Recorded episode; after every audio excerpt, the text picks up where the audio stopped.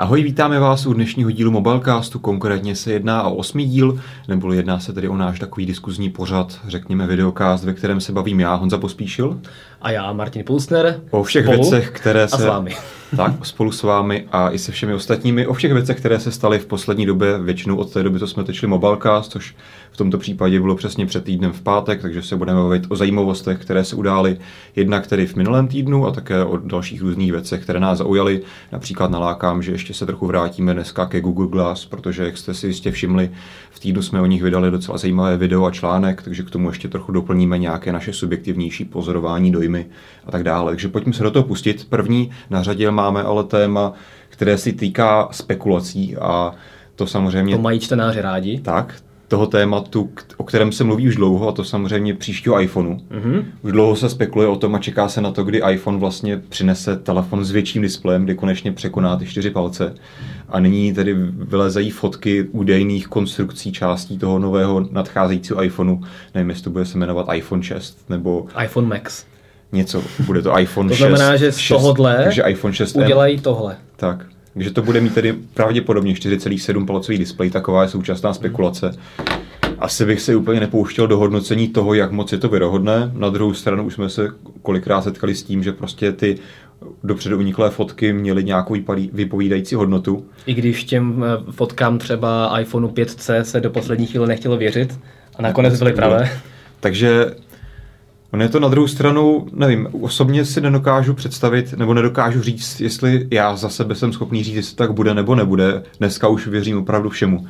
Je tady jasně jedna strana, jeden pohled na to, že prostě iPhone má teďka, měl čtyři, pardon, tři a půl palce, teď má čtyři nová, nový iPhone a asi je jasné, že do budoucna prostě iPhone nedokáže být sám a bude se muset zvětšovat. Ale co já bych čekal, že se třeba teďka zvětší na 4,3 palce nebo něco pozvolného. Čekal, no, že, to bude, že to nebude tak velký skok. Na druhou, na druhou stranu, stranu oni se přesně. unikají ještě informace o tom, že budou dvě varianty. Tak, to si myslím, že dává Nějaká smysl. maxi varianta a middle varianta, potom bude třeba ještě mini varianta.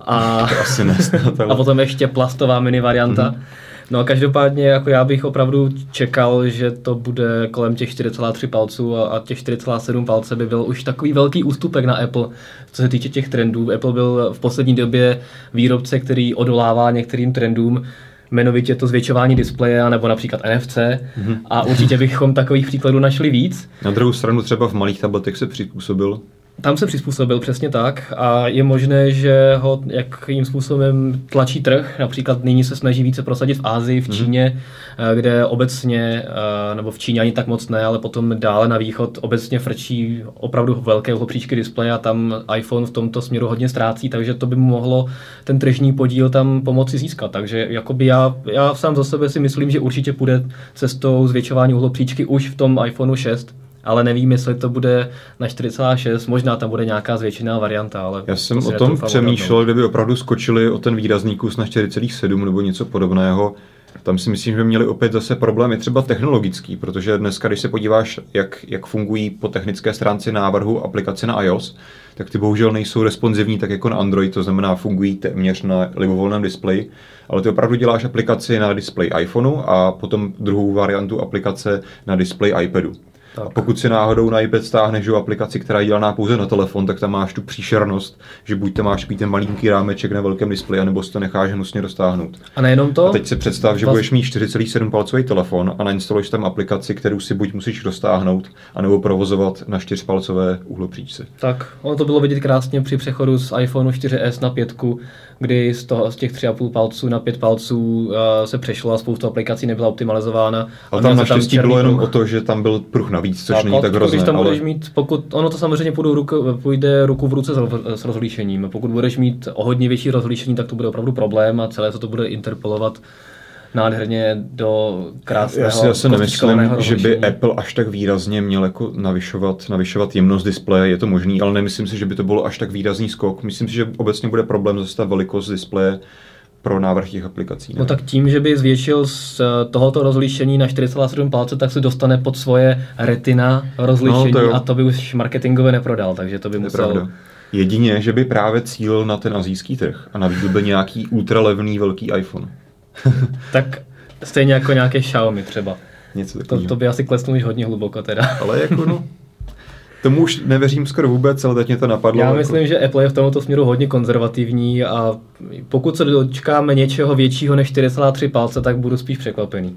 Asi jo, souhlasím v tomhle s tebou že teda, já bych, Mně se prostě zatím, líbí, zatím, to tomu, ne, palce, zatím tomu ne, nenasvědčují žádné spekulace, úniky, ale podle mého by bylo logické jít takhle po těch kouskách na těch 4,3 palce a uvidíme.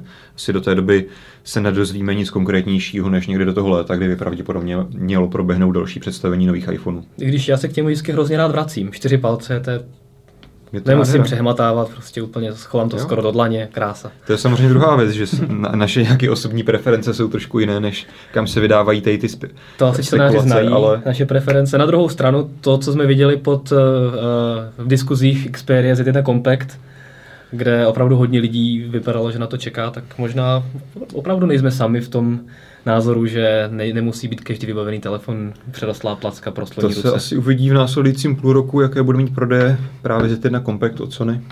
Přesně tak. My jsme ho už teďka měli, včera nám přišel do redakce, tuším. Včera nám přišel do redakce, já jsem ho už, přes noc testoval. že už jsme si ho ošali trochu déle, než ty jsi měl předtím možnost pár chvil v, ve Vegas na CESu. A musím říct, že já, když jsem se zkoušel, tak se mi fakt líbil opravdu to, co jsem od něj čekal. Nenašel jsem na něm v, v, za těch pár chvil nějaké výraznější problémy, takže to opravdu vypadá, že to bude skvěle vybavený malý telefon kompaktní. A i ten eh, diskutovaný displej, který spoustu lidí trápí, jestli to IPS nebo TFT, tak mi přijde opravdu hodně v pohodě je, jasně ty barvy otázka, jestli mění, ale... Tam je asi potřeba říct, že je dost pravděpodobné, nemáme to tady 100% potvrzené, ale je dost pravděpodobné, že se bude opakovat ta varianta, která byla u Xperia Z a tak dále, kdy prostě se tam kolovaly dokonce někdy až tři různé typy displejů, které se někdy až docela výrazně lišily právě tou kvalitou podání. Tak tady je teoreticky možnost, že konečně tady se Sony zamyslelo a novinářům poslalo tu lepší variantu. ano. Protože v minulosti nám vždycky posílali na testování právě ty nejhorší varianty, které se na trh vůbec dostaly, takže my jsme to nehodnotili moc kladně. Teď to možná udělali naopak. Zatím to tady nemáme nějak uvěřené. A prošlo jim to, vidíš, já jsem to schválil ve videu. Takže uvidíme, jak, jak se ten Compact uchytí na našem trhu. A fakt jsem zvědavý. Jako opravdu si hodně přeju, stejně jako jsme říkali minulý, v tom minulém mobilecastu, aby se výrobci trošku chytili za nos a, a těch telefonů s takto malou Já doufám, no. s výbornou výbavou přinesli víc. Ale to jsme už probírali minule, pojďme se posunout dále. V minulém týdnu, nebo v tomto uplynulém týdnu přikročil Vodafone k hodně zajímavému kroku a představil do značné míry bezkonkurenční datový tarif, který se jmenuje mobilní připojení Turbo. Do značné míry. Do značné míry, ano. V podstatě výhradně bezkonkurenční za 499 korun s 20 GB takzvaným smartfupem. Mm-hmm.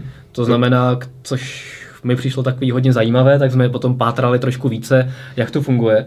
A jako mě teda hodně zaujalo, že, že se vlastně do toho limitu 20 GB počítá veškerý provoz, a potom od těch 20 GB výš se ti potom omezují ty datově náročné služby, jako je Google Drive, SkyDrive, YouTube videa, a nebo například stahování aplikací z Play mhm. Store a tak podobně ale 20 GB za 499 korun. Určitě, kdyby to, to bylo jako úžasný. Kdyby tomu neříkali neomezený a měl si prostě čistých klasických 20 GB za těch akčních, tedy 500, musíme asi připomenout, že to je samozřejmě akční cena do konce dubna, tuším. Do konce dubna a do konce... A se závazkem na dva roky. Přesně tak, za, na dva roky a co jsem zjišťoval, tak Vodafone s tím tarifem jakoby nyní v této chvíli nepočítá dál, takže kdo ví, co bude v květnu, dá se asi očekávat, že, že ten tarif zůstane zachovaný, to by asi si nedovolili, že by ho nějakým způsobem a určitě vymazali, ale, ale ta cena bude upravena. Tak, tak, to určitě ne, ale, ale myslím si, že třeba zůstane v nabídce, ale upraví trošku cenu. Na druhou stranu, když se podíváš na tu neakční cenu, kterou si můžeš pořídit, pokud se nechceš uvazovat na dva mm-hmm. roky, tuším, mm-hmm. a která možná bude tady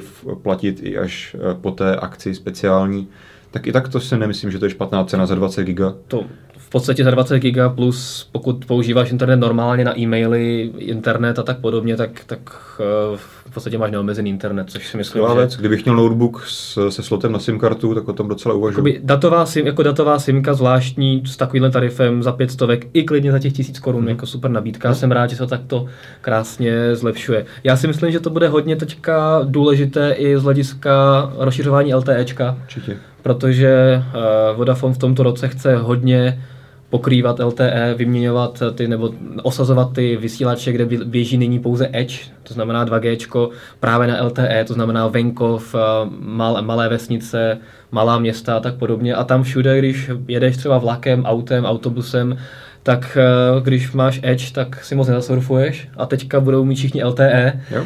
budou nadšeně surfovat a, a je super, že tam máme 20 giga. Já se Takže... na to těším. Zatím se mi tomu nechce až možná skoro věřit, ale doufám, že to tak bude. Třeba se to všechno na dobré obrací.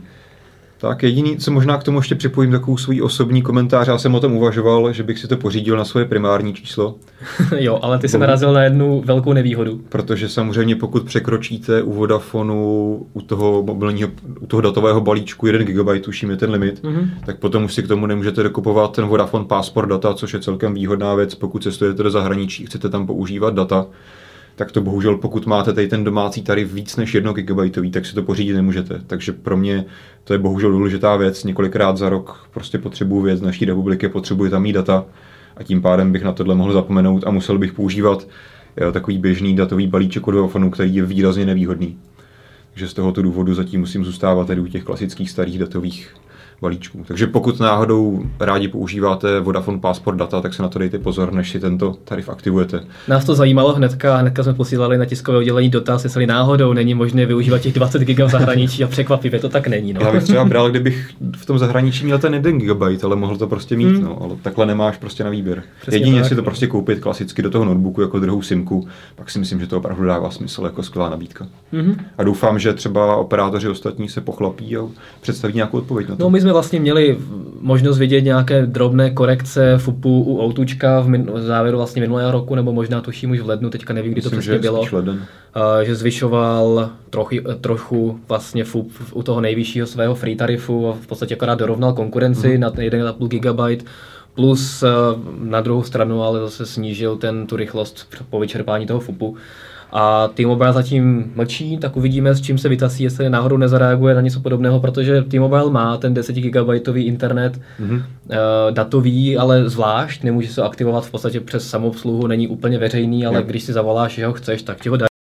Ale ta cena je samozřejmě někde jinde, plus máš jenom 10 GB, takže Jasně. jakoby teďka Vodafone v tomto směru konkurenci nemá, jsem zvědavý, jak na to zareaguje konkurence. Dobře, takže čekají nás možná světlé zítřky? Ano. Co se týče datové konektivity v Česku? Takže vzhledem k tomu, že jsme měli někdy v prosinci takový hodně, hodně pesimistický mobilecast, tak teďka máme optimistický, máme zde eh, kompaktní vybavený telefon. Těšíme se na krásný komplex. obrovský iPhone. Ano, máme zde LTE od Vodafonu a mobilní připojení Turbo. No, bohužel no, dalším tématem to musím trochu pokazit. tak. Protože se chceme věnovat bohužel ne příliš lichotivým výsledkům za poslední kvartál Nokia asi nechme stranou nějaké finanční výsledky, to, že zase Nokia nevydělala extra moc peněz, se dalo prostě čekat a nemyslím si, že... Ale vydělala. Nemyslím si, že to je nějaká extra věc, o které, které bychom se měli zastavovat. Co mě ale bohužel a i spoustu dalších čtenářů trochu překvapilo, je to, že Nokia v tom posledním kvartálu, ve kterém se nacházejí ty nejlukrativnější Vánoce, kdy se vždycky prodá nejvíce telefonů, dokázala prodat méně lumí než v roce, než v tom kvartálu třetím. Přesně Konkrétně tak. to tedy v třetím kvartálu prodala 8,8 milionů mm. lumí a ve čtvrtém to bylo 8,2.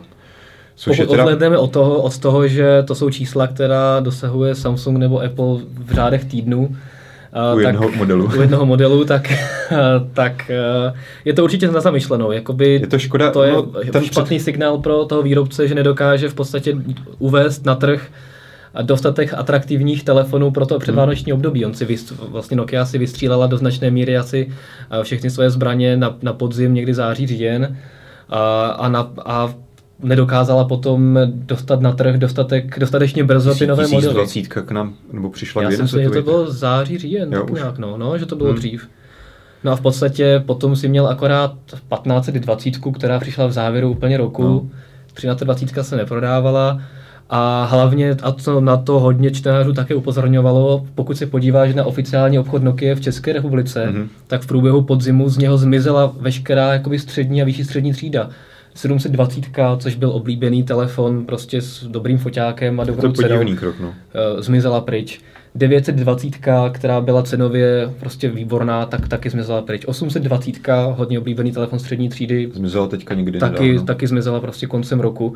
To znamená, doprodávali se poslední kusy, mm-hmm. takže teďka máš v podstatě 620, 625 potom dlouho, dlouho nic a potom máš až eh, tohle za 11 tisíc.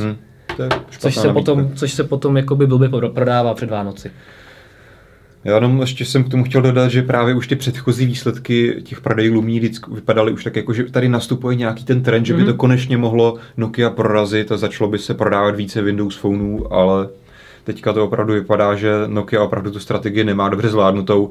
Na druhou stranu už teďka, myslím, proběhlo to finální schválení, že Microsoft může tedy provést tu transakci to znamená, víceméně už můžeme považovat všechno za proběhlé mm-hmm. a do budoucna tedy asi Microsoft to bude podle mě dost výrazně přehodnocovat postupně a uvidíme tedy, jak se s tím s Nokia samotnou popasuje v příštím roce.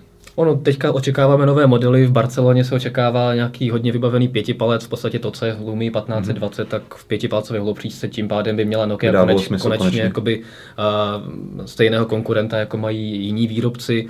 Potom se spekuluje o nějakém konkurentovi, například Xperia Z1 Mini, to znamená, že budeš mít špička vybavený telefon v tom 4,3 palcovém form factoru. Mm-hmm. Takže ale to všechno přijde do Barcelony, takže si myslím, že pokud eh, byly předvánoční prodeje takto špatné, tak to první čtvrtletí možná bude ještě horší. Jasně, protože Nokia není zatím známá tím, že by dokázala rychle uvádět telefony na trh. Tak. Takže pokud něco představí na konci února v Barceloně, tak pokud budeme mít hodně velké štěstí, tak se něčeho dočkáme v březnu, v dubnu. Přesně tak, takže to se uvidí, jak to všechno zvládne a navíc teďka bude to mít hodně těžké z hlediska přechodu k Microsoftu, hmm. pod Microsoft, takže jsem hodně zvědavý, jak se to celé vyvine. Na druhou stranu, abych nezačal ne, ne, nebo nekončil úplně negativně, hmm. tak když se podíváme na ta celková čísla prodaných Lumí za rok 2013 oproti roku 2012, tak je, tam, je, tak je to stále dvojnásobek, Jasně. je to nějakých, nevím, kolik to už bylo milionů. Každopádně není to zas tak černé. Hmm. Ale určitě je to jakoby varovný trend, a samozřejmě to jde v ruku v ruce v to s tím, že mobilní divize jako taková, ne celková Nokia, ale mobilní divize jako taková ty peníze zase prodělala, skončila ve ztrátě. Což už teďka Nokia nemusí moc trápit, ale Microsoft to asi trápit bude. Jasný. Pojďme se podívat dál. My jsme minulý týden vám přinesli obsah o Google Glass, brýlích budoucnosti, které už tento rok budou vstoupí možná na trh na, pro světovou veřejnost širokou. A asi, už asi nemá smysl tady popisovat, co Google Glass dělají, co umí, jak se ovládají, ale spíš by mě zajímalo, co si myslíš ty, protože ty si je používal trošku díl, mm-hmm. jak jsou použitelné v praxi, k čemu si je používal vůbec eh, ty tady v Praze a k čemu jsou vůbec použitelné třeba pro Čecha, který žije v Praze a ne v Americe? Já jsem to už v podstatě naznačoval v tom videu, když tam samozřejmě nebyl moc prostor na toto rozebírat. Tam Video je... bylo mimochodem hrozně hezký. Děkuji. Ten herec byl výborný taky jo, třeba. To je pravda, no. To musíme pochválit. Neznáš ho náhodou? Hele, párkrát jsem se s ním viděl v zrcadle, ale, ale ne, nespomenu si na jméno. Když tak zítra ráno pozdrav. Jo, dobře, dobře. Uh, no, já jsem to naznačoval už v tom videu. V podstatě tam je hlavní, nebo hlavní, hlavní přínos Google Glass je ten, že ji můžeš ovládat bez použití rukou, to znamená mm. hlasové povely, které logicky tedy fungují pouze v angličtině. Asi se dá říct, že část obyvatel České republiky umí angličtinu na té úrovni, aby dokázala říct pár příkazů těm brýlím. Bohužel, no, naraz...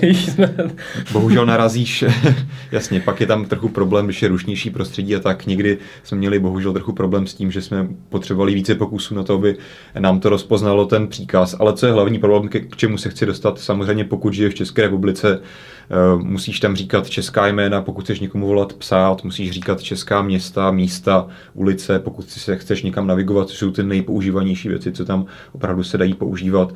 Stejně tak pokud chceš někomu rychle odpovědět, tak přece jenom jako rychle, OK, budu tam za chvíli, tak to psát anglicky, asi bych se na to musel hodně zvykat a stejně tak i mý, mé kontakty.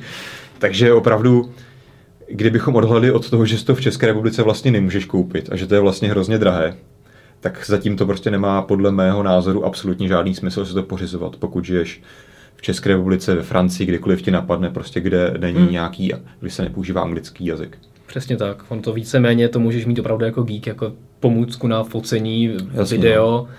Na druhou stranu zase ty fotky nejsou už tak zázračné z toho. Tak. Tam jediné, co je unikátní, je právě z té, že to je z tvé perspektivy očí. Mm-hmm.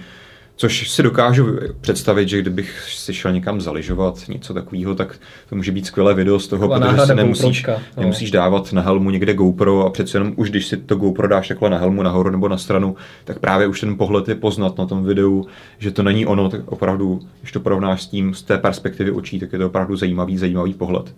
Na druhou stranu kvůli tomu si kupovat Google Glass asi není úplně To asi ne. ospraveditelné. A potom mě taky zaujalo, když jsme chodili po Václaváku, že to je využitelné i pro turisty, že ty Google Glass, vzhledem k tomu, že mají výbornou integraci Google Now celkově, tak eh, že ti tam hází kontextově místa, která jsou v okolí a dokonce si o nich můžeš něco přečíst, ono ti ty brýle můžou hlasově říct něco o pamá- památníku Jana Palacha, po- potom tě k němu dovedou. To mi přišlo jako fajn, ale taky si myslím, že to k tomu, kvůli tomu si Jasně, Google Glass no. asi není úplně uh, ideální, ale Google Now jako takové v těch brýlích dávají hodně velký smysl. To se mi třeba líbilo. Uh, znám právě člověka, který jakoby hodně cestuje, Google Glass používá a uh, pochvaluje si hrozně ty informace o letech, že v podstatě, když jde na letiště, tak mu hnedka před Jasně. očima skáče, jestli ten let je, je, je na čas. Že tam je i jako, že to pozná podle lokality, že mu to vyskočí, když je na té cestě, nebo to je ono spíš to, podle času? se to funguje asi stejně, Stejně jako jako klasické. Google Now, to znamená, že ono ti to vyskočí třeba dvě hodiny před tím odletem Jasně. a potom, když se změní třeba gate, tak ti to tam Jo. rovnou notifikuje, což je jako fajn. Uh, plus spoustu dalších věcí, počasí, různé další kontextové Mně se informace. líbilo, že tam už začalo přibývat docela dost zajímavých aplikací. Třeba Mhm. tam byla golfová aplikace, která to jsem bohužel do ní ani nemohl nahlédnout, protože nejbližší hřiště bylo někde tisíce kilometrů daleko. Celkem logicky tam nejsou žádná česká hřiště v té databázi. A že jich máme hodně a krásných. Tak. Takže si myslím, jako, že třeba i na takové další aktivity to může být zajímavé. Prostě představa, že máš ty brýle na uších a můžu říct, že teda jsem se s nima zkoušel pohybovat, pobíhávat, různě jako naklánět hlavu a drží na nose opravdu pěkně. Mhm. Mm-hmm. Takže si dokážu představit, že i při tom golfu, při tom odpalu by mi nemuseli vadit a mít prostě vždycky na očích, když potřebuju nějaký přehled o tom, jak jsem daleko od jamky, kolik má ta, jaký, jaký má ta jamka pár a tak, tak to jsou zajímavé věci. Samozřejmě si golf nehrají úplně všichni, ale můžete si to přesně transportovat na jakýkoliv jiný váš oblíbený sport. Eh, Byla tam zajímavá aplikace od Stravy na cyklistiku, Hmm, hmm, běhání, takže tak to si no. myslím, že je skvělá věc. A co mi teda třeba například v létě chybělo, tak byla aplikace, která by mi házela před oči nějaké zprávy. Teďka už tam byly dvě, myslím, že New York Times a Huffington. Mám Post. pocit, že zrovna New York Times tam byli už před rokem, když jsme si zkoušeli tu první verzi. A teďka tam ale přibyly nějaké Určitě nové. jich tam jsou teďka několik A to mi přijde jakoby zajímavý, že člověk nemá často čas jako v průběhu dne si něco lovit Mhm. z telefonu a sledovat aktuální dění a když je nějaký breaking news, tak ti tam zapípá, že někde umřelo tisíc lidí a najednou o tom hnedka víš a nemusíš to prostě lovit z telefonu a víš o tom v té sekundě. Jasně. Takže super. A třeba pro nás jako pro novináře by to bylo tak ideální, že by ti tam rovnou pravda. RSS a pak by se z toho zbláznil večer. Na druhou stranu je pravda, že asi Google Glass nejsou úplně věc, kterou bys prostě mohl mít na očích nonstop. Hmm. Já teda nevím zase takhle, mohl jsem, měl jsem možnost to používat nějaký den přibližně a občas jsem měl problém, někteří lidi popisovali, popisují s tím různé zkušenosti.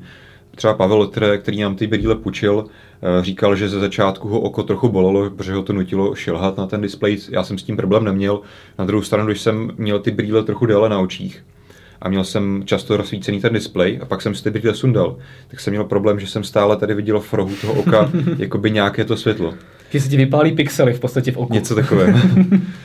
Takže pravděpodobně mám asi amulet snímače nějaké v oku, ale... Tak no, asi, asi to chce si na to zvykat. Jak říkám, bohužel jsme nikdo z nás neměli možnost to pod, používat třeba týden v kuse, což je škoda, ale takže nemůžeme říkat nebo posloužit s nějakými podrobnějšími dojmy. Na druhou stranu Pavel, který je tedy vlastní ty brýle, který nám mimochodem počil, za což mu děkujeme, tak si nestěžoval, pokud vím, po, té, po tom dlouhodobějším používání. Říkal, že si na to zvykl a dneska už s tím asi podle mě nemá problém. A dokonce s těmi řídí. Normálně běžně vyřizuje veškerou korespondenci a veškeré hovory a tak podobně přes Google Glass, když řídí a jede třeba hodinu a půl někam. Takže evidentně mu to mm-hmm. problém nedělá. Takže se asi na to jde zvyknout.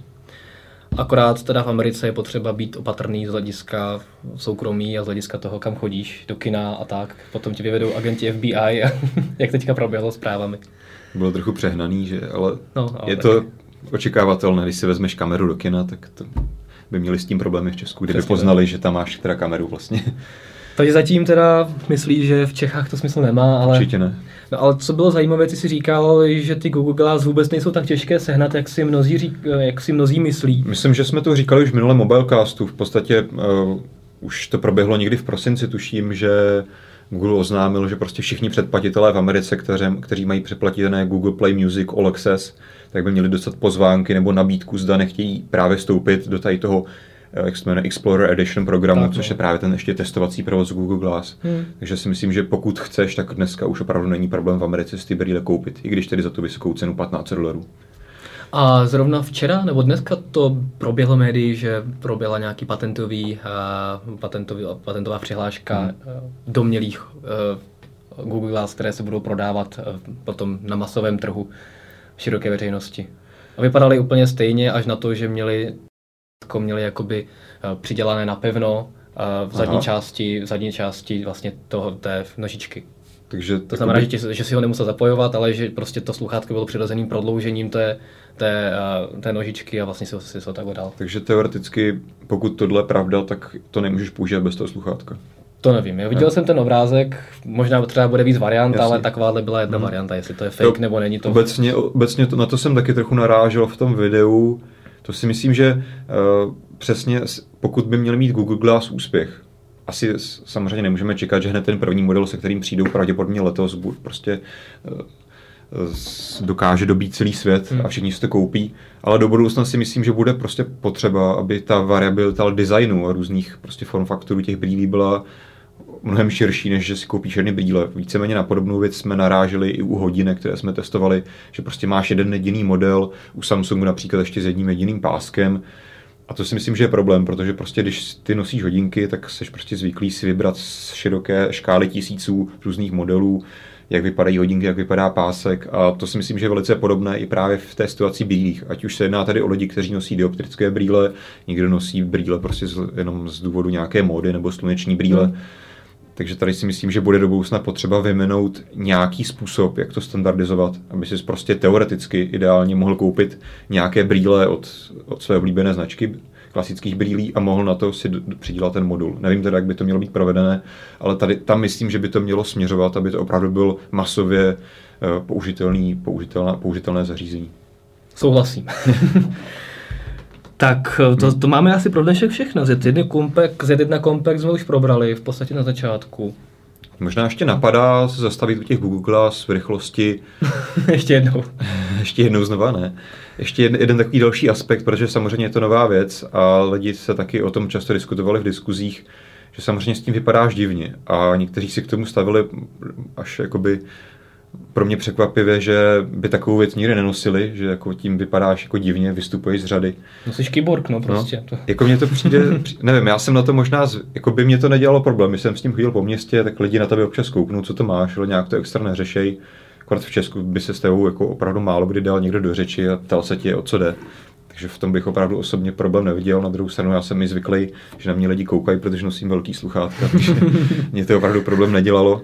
Ale myslím si, že tohle všechno a všechny další ty aspekty, které jsme tam nakousávali v tom našem článku videu, jsou prostě otázka času. Určitě v takovémto konceptu budoucnost, bude se to někam tady tím směrem určitě vyvíjet a je to přesně jenom o zvyku, až se zase ta celá, celá společnost to dokáže akceptovat a prostě přistoupí na to, že tady budeš nosit brýle na očích s kamerou, s mobilem a s vodotryskem a cokoliv tam dalšího. A to se bude muset vyřešit hlavně ty otázky soukromí, protože hodně lidí se bojí, že v podstatě nepoznají, že je natáčíš. Je tam není žádná. Ale já si úplně přesně vybavuju, kolik to bylo 5-6 let zpátky, kdy se přesně řešilo, Ježíš, ty vlastně si můžeš vzít takhle telefon na ulici a nikdo nepozná, že ho natáčíš, fotíš. A dneska už, se musí posunout dneska už to nikoho nenapadne, no. že by tohle řešil. Tak. Přesně ještě si pamatuju ty doby, kdy se jako řešilo, že najednou všechny telefony začaly mít, že si nemohl vypnout zvuk z pouště, protože se snažili právě ty výrobci vyhnout nějakým žalobám právě z hlediska ochrany nebo ohrožení ochrany soukromí. Dneska už taky to si myslím, že ve většině telefonů, když chceš, tak si tu, ten, hmm. tu hlasitou spoušť fotoaparátu dokáže vypnout, takže si myslím, že v tomhle bych do budoucna problém neviděl lidi se na to prostě zvyknou. Je otázka, jestli je to dobře nebo špatně. Má to vždycky dvě různé strany, nejde na to koukat čistě černobíle, ale uvidíme. Tak to je asi pro dnešek všechno. My vám děkujeme za pozornost a budeme se těšit u dalšího dílu našeho Mobilecastu. Doufáme, že opět příští týden v pátek. Ahoj. se hezky.